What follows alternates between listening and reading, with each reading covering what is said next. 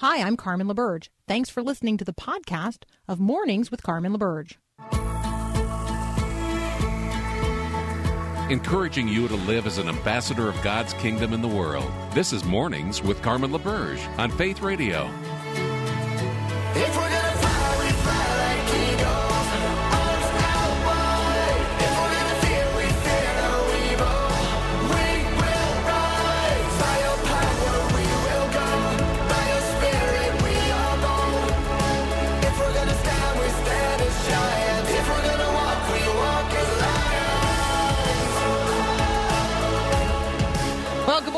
To the second hour of Mornings with Carmen. Uh, Max Lucado, little shout out to him today. Good job, man, going ahead and uh, bringing the word of God, even if there were people who wanted you canceled or uninvited from preaching a virtual sermon this past Sunday for the National Cathedral.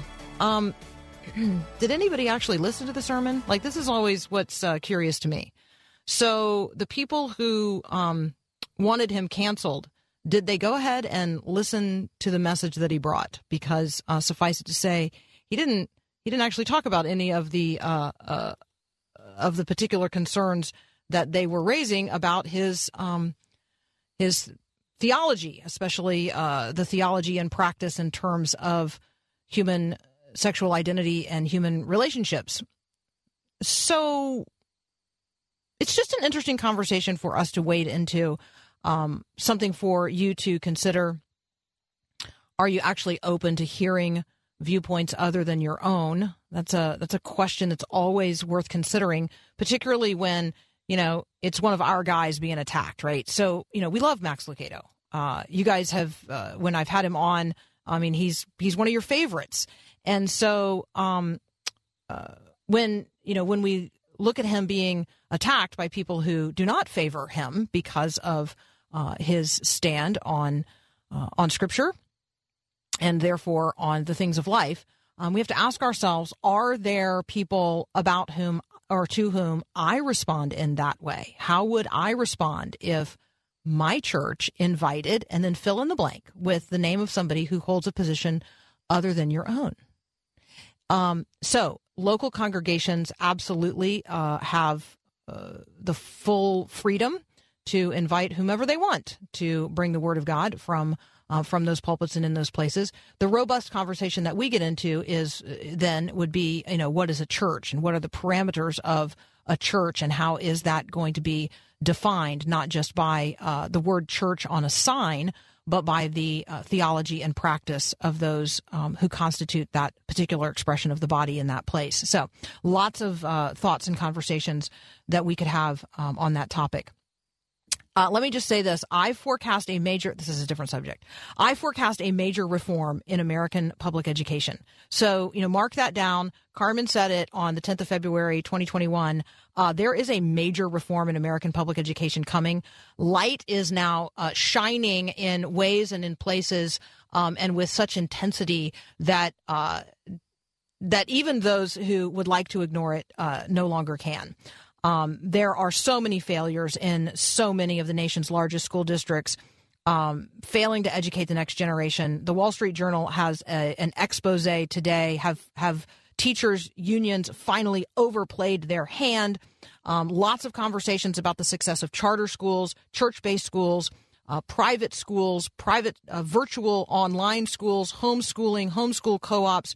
The uh, we talk about the disintermediation of many things uh, and school, public school, looks like the next one. All right, Bill English and I are going to take up the topic of um, female labor participation rates, um, which might sound a little wonky, but trust me, you're going to want to hear this. And why won't teachers go back to school? And what do unions have to do with this whole conversation? All right, all of that up next on Mornings with Carmen.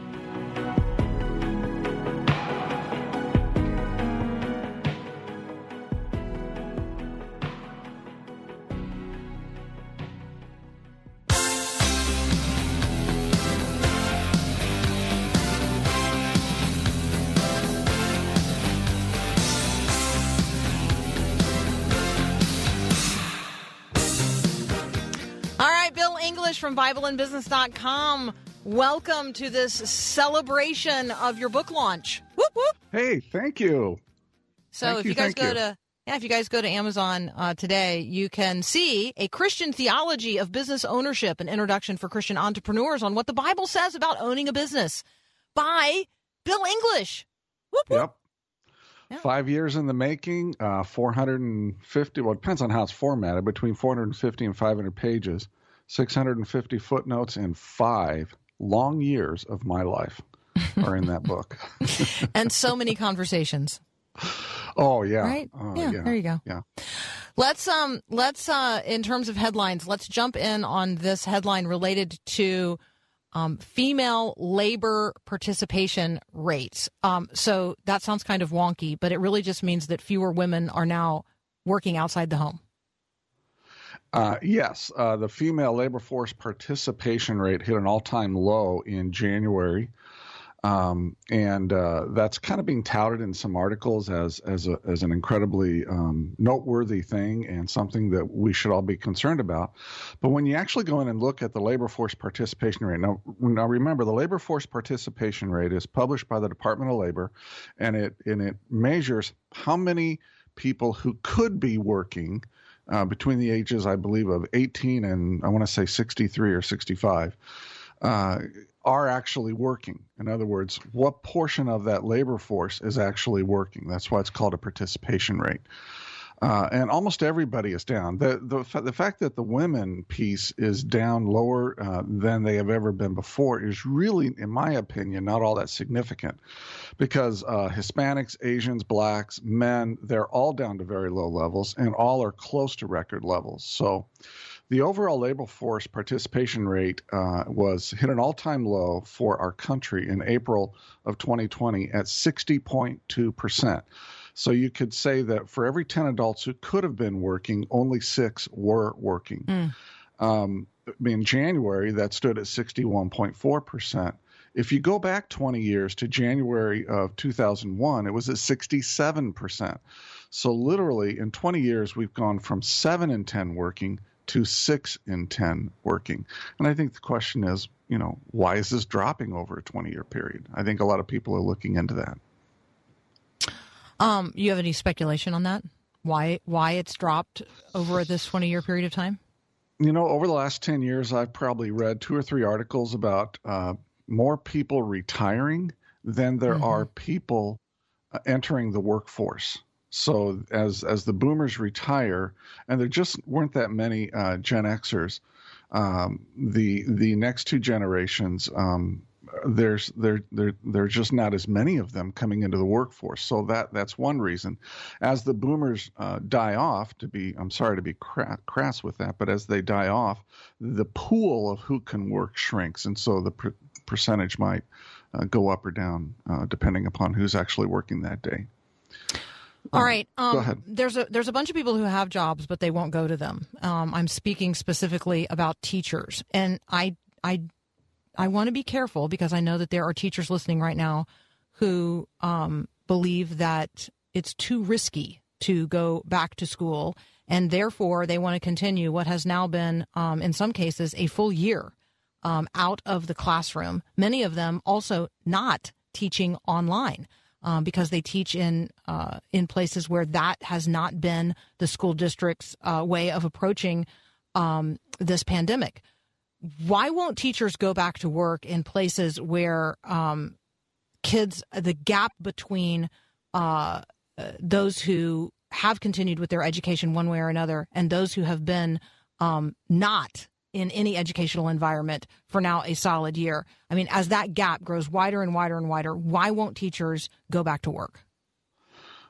Well, look, unions like every like every other organization have differing have membership who have differing opinions, right? There are some teachers who are strongly against going back because of the risk of COVID.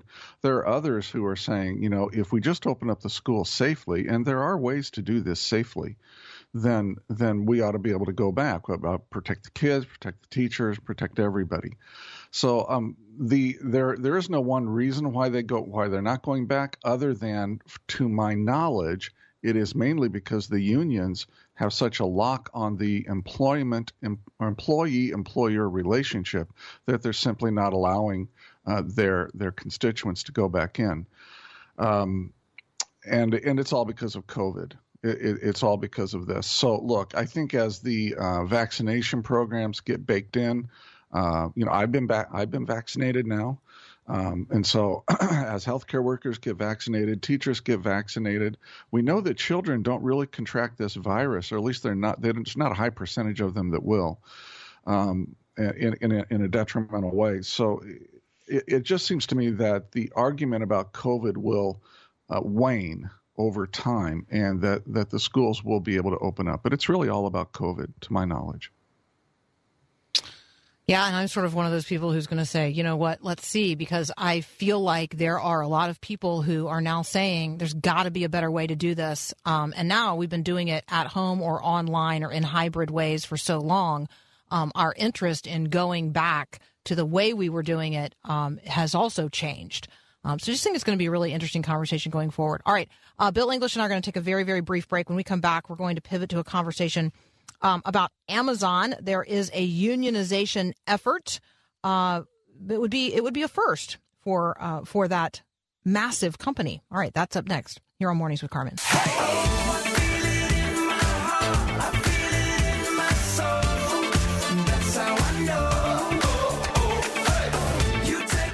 Okay, continuing my conversation with Bill English from BibleandBusiness.com. Also, now I will begin to introduce him as the author of A Christian Theology of Business Ownership, available now.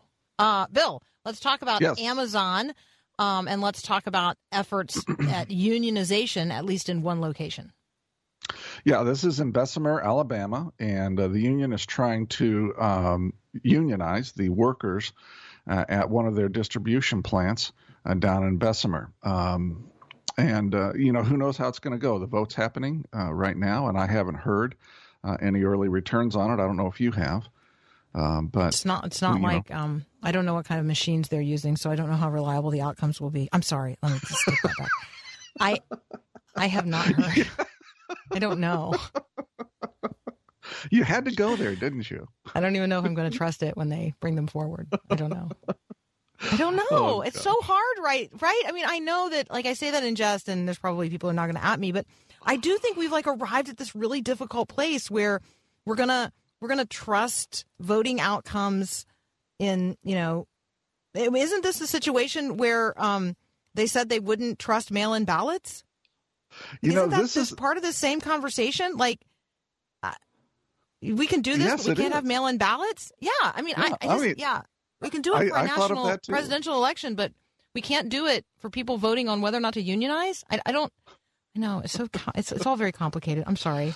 I but digress. you know what, Carmen? This this is even that conversation is a sub conversation of the much larger issue in our society about what is truth.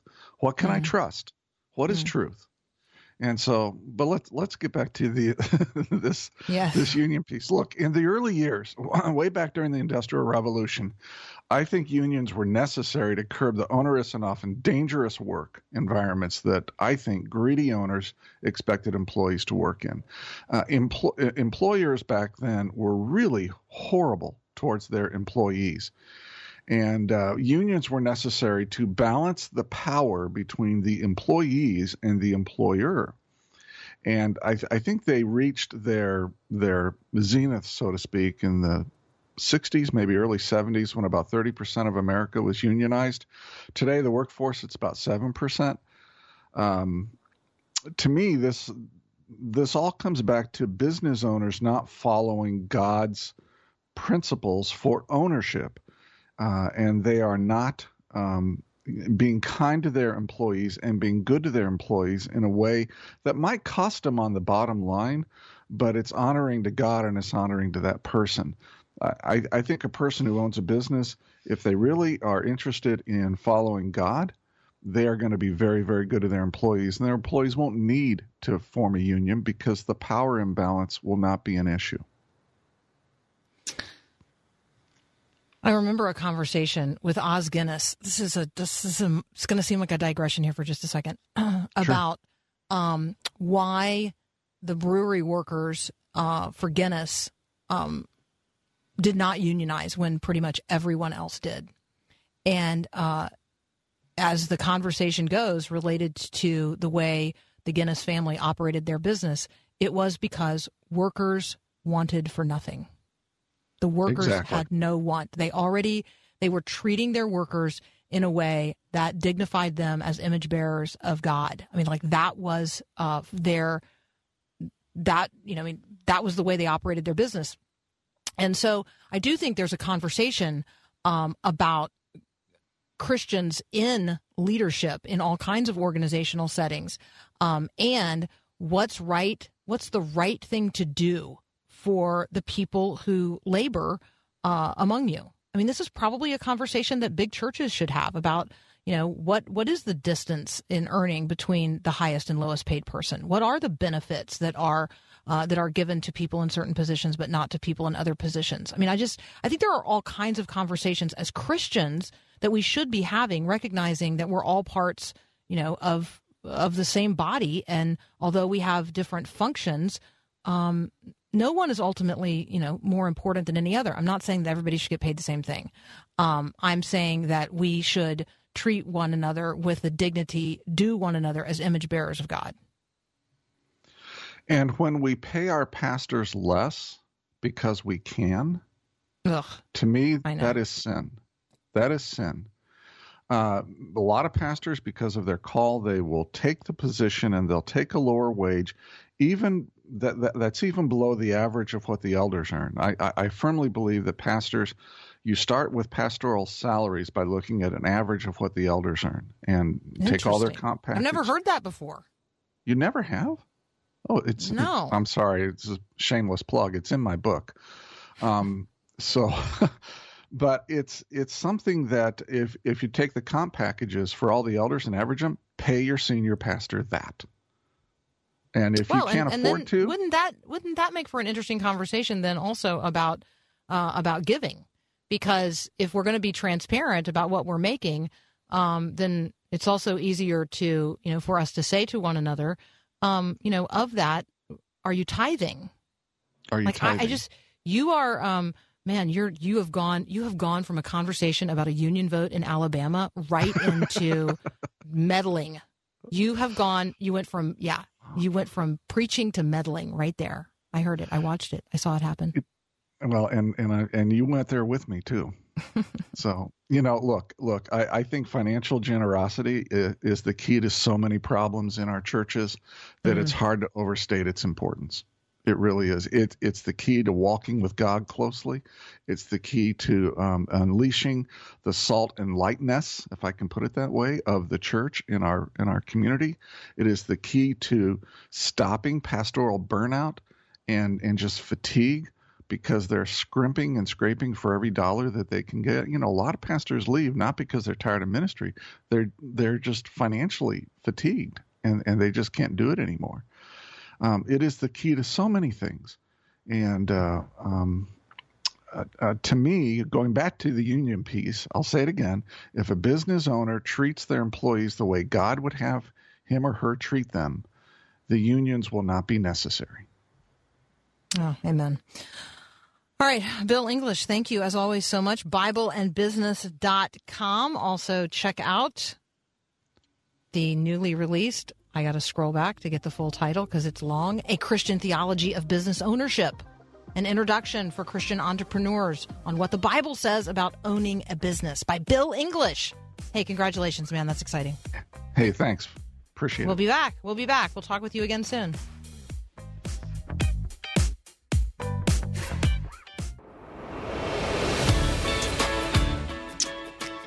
When you think about uh, the story of your life, what chapter are you in?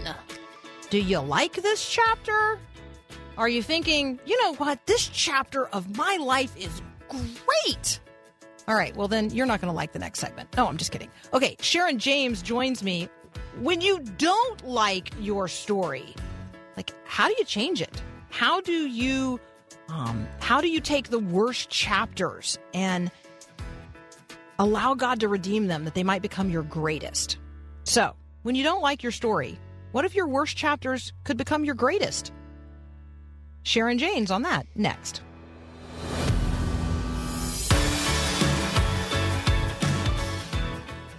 This is Max Lucado. In the book of Job, he asks, God, why is this happening to me? So God speaks. Out of the thunder, he speaks. For all of us who would put ditto marks under Job's question and sign our names to it, he speaks. For the father who holds a rose taken off his son's coffin. For the wife who holds the flag taken off her husband's casket. For the couple with the barren womb and the fervent prayers for any person who has tried to see God through shattered glass, he speaks. For those of us who have dared to say, if God is God, then God speaks. He speaks out of the storm and into the storm, for that is where Job is, and that is where God is best heard. This is Max Lucado.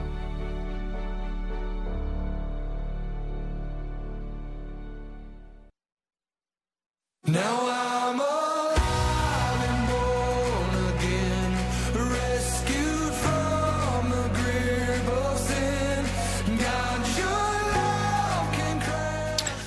some days uh, our efforts to connect with those who we think we're talking to are um, more effective than others. And so right now we're having a little hard time, a little difficulty making a connection with author Sharon Jaynes. And so I am going to uh, share with you some reflections on a headline that I read this morning on CNN. And um, and here's a story that, you know, I, mean, unless you're really like looking around for stuff like this, you're not going to find it. But once you land upon it, I will tell you, um, like some of these headlines will preach. So here you go. More than 650 silver Roman coins found in a jug in Turkey. Now, the you know the Twitter subhead on all of this is like you know a piggy bank really worth finding or those kinds of things. But um, this is uh, uh, these 651 Roman coins um, were found in Turkey and have now been released to researchers. Um, they were found in a jug during an archaeological excavation, and um, it, it's uh, it's extraordinary. So, so okay, so they date from the period of Emperor Augustus, who ruled from 44 BC to 14 AD. Now, what do you know about the reign of Emperor Augustus? Where does that name come to you when you think about um, the readings that we did in the lead up to Christmas and the birth of Christ? Well, we talked about uh, the Emperor Caesar, Caesar Augustus, who called for a what? Well, he called for a census. Well, he called for a census of all the people um, in the Roman Empire. And so one of the opportunities that this creates for us is is the opportunity to put down um, a historical marker related to Jesus. Because even in this very secular article, when does it say that the Emperor Augustus ruled? From 44 BC to 14 AD. Well, what in the world does the 44 BC and the 14 AD relate to? Um, that would be Jesus. That would be Jesus. Time is not marked on calendars today um, by the birth and the death of a Roman Empire, but by the birth of one whom the Roman Empire crucified. Think about that for just a moment. These coins found in 2019, released now in 2021, uh, in in in a in a archaeological dig in Turkey. These Roman coins date to a time period that is marked by Christ. So I'm just saying there's just all kinds of opportunities. You could also um, have the seeking that which is lost and, and how hard would you try to find it and all kinds of, uh, of conversations like that. All right, Sharon Jaynes is now on the line. Sharon, welcome to Mornings with Carmen. Good morning. How are Good you? Good morning. Oh, I am well. How are you? Good. Wonderful, wonderful. All right, so Sharon, let me um, let me start with this. Um, there are maybe things in my story, uh, in the life in in my life that I don't necessarily like, but they are also maybe characters or events that um, I cannot nor would not change. So, how can I how can I live a news story if I don't like the way that mine is currently unfolding? That is such a good question. And I think now during, you know, 2020 and 2021, I think we're thinking about stories in our lives that we wish we could just tear out, rip out, wish weren't there. And, you know, 2020 might be one of those stories. Um, I think what we need to do is to realize that some of those stories that we wish we could rip out are actually one that God's going to use the most in our lives once we allow God to redeem them. You know, we have these stories, Carmen, and and sometimes we we really don't want God to use them, and we really do want Him to rip them out. And we what I call that is like picking at scabs, and that might be kind Mm-hmm. of a a hard thing to hear this early in the morning, but we can tend to to pick at emotional scabs when someone has hurt us and we really don't want to let it go. And it's a strange thing in the human mind, but we've kind of put those hurts up on a shelf and we polish them and we think this is why I'm the way I am because this person hurt me and I am not going to let it go. And as long as we do that, Carmen, we will stay stuck in a bad story. But remember when Jesus came to that man who'd been sitting by the pool of water for 38 years waiting for an angel to stir it so he could hop in because he was lame. And Jesus asked him the strangest question. He said, Do you want to get well? So that is an important question. You know, I read that the first time. I thought, what a strange question. Of course he does. But then I started realizing that sometimes I can get stuck in a bad story and I really don't want to get well. I mean, maybe I say that I do, but at least I know what to expect in this bad story. So, in order to have a story and change the end of that story, we have to make a decision. Do I want to get well? Do I want to have a different ending to this story? And once we decide that, then there are two important steps, and that is one, forgiving those people who have hurt us. And number two, Carmen, forgiving ourselves because so many times we can get stuck in a bad story because of decisions that we've made. And, and we have a really hard time letting go with that. We think, I don't deserve it. Well, no, you don't. No, I don't. Uh, but look what Jesus did for us. I mean, we didn't deserve that. But Jesus gave his life for us, and so that we can be forgiven. And I often hear people say, "Well, I know God forgives me, but I can't forgive myself." And you know what? That's putting putting our standards way higher than God's. And you know who it is that doesn't want us to forgive ourselves and doesn't want to let it, us to let it go is the devil himself, right? Because Amen. once we do forgive someone else, once we do forgive ourselves, then God can redeem that story and it can have a new ending. And here's the best part of a new ending. Once we have a new ending, we can share that story with someone else about how God brought us through, how God picked us up, how God moved us forward. But it all starts with the decision I don't want to be stuck in this story any longer. And you know what? The circumstances might not change. Circumstances probably won't change, but the way we have a new ending is that we're doing something with that story by helping other people rather than staying stuck in it. Okay, so that um, that point that you're making about the circumstances may not change, but you know, but how I see them and experience them, I think that is a huge part of um, of what you are teaching us how to do, and that is the looking through the right lens. And I want you to share about that in just a second. But let me remind people that I am talking with uh, Sharon Jaynes. She's the author of When You Don't Like Your Story. What if your worst chapters could become your greatest? If this is where you are and you would uh, like some help um, being in a in a place different than you are by help in changing your perspective uh, about your situation and God's uh, redemptive power in the midst of it, we're giving books away today. And so if you're interested in entering the drawing, text the word book to 877 933 2484. Sharon, talk with us about um, looking through the right lens.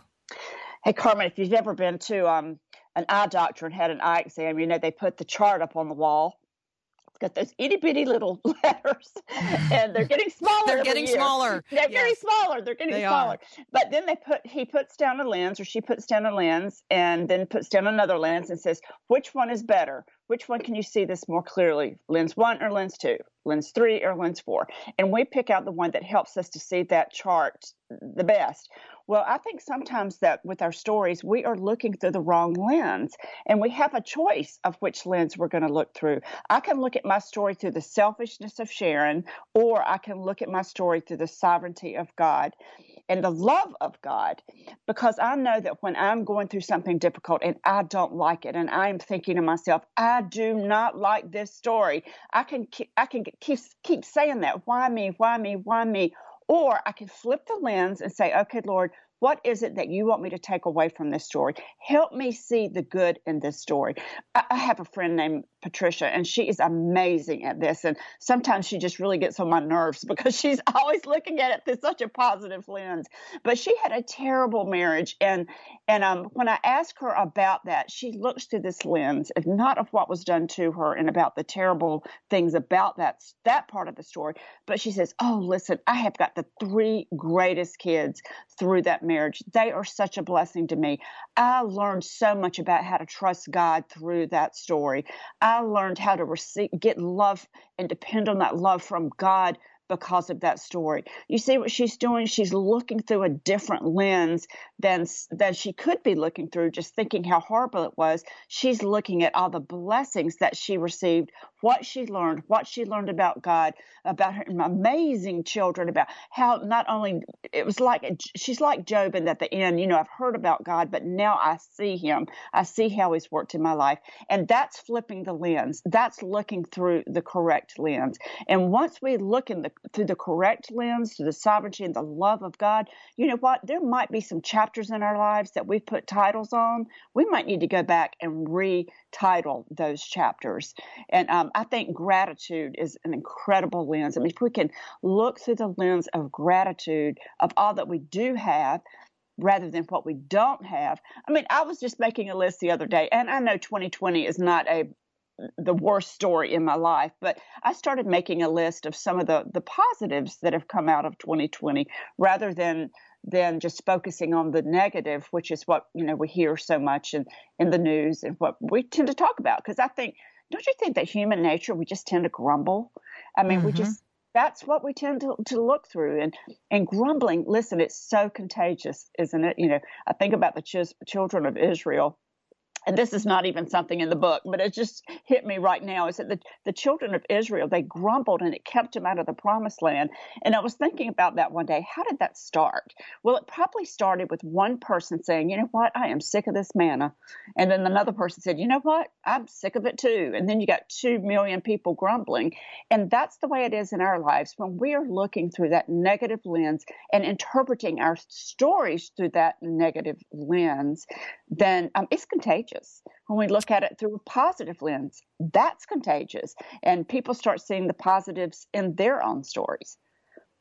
I'm talking with Sharon Jaynes. Um, you recognize her name. She's an internationally well known conference speaker, author of 25 books. I don't know. There's like a million people a day who uh, who check in with Sharon in various ways. You can do so at SharonJaynes.com. Jaynes is J A Y N E S. Right now, you could sign up for the free When You Don't Like Your Story online Bible study at SharonJaynes.com. And if you're interested in entering the drawing for the complimentary copies that we have of her brand new book, uh, When You Don't Like Your Story, What If Your Worst Chapters Could Become Your Greatest, text the word book to 877 933 2484. Sharon and I will be right back.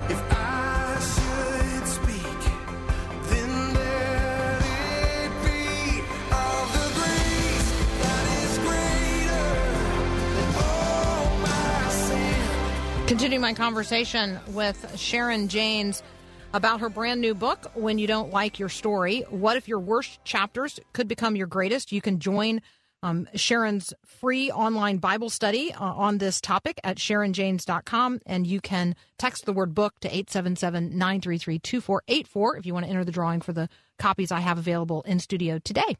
Um, Sharon, one of the things that you talk about is that no pain is wasted um, and the and the way that God uses tough situations to reveal genuine beauty. Can you um, can you till that soil with us? You know, uh, uh, I think Carmen that before I delve into that, I want to go back and I think we were talking earlier about the steps from to having a better story and i mentioned forgiveness. I think Mm. somebody probably stopped right there and like mm, not listening anymore not doing it.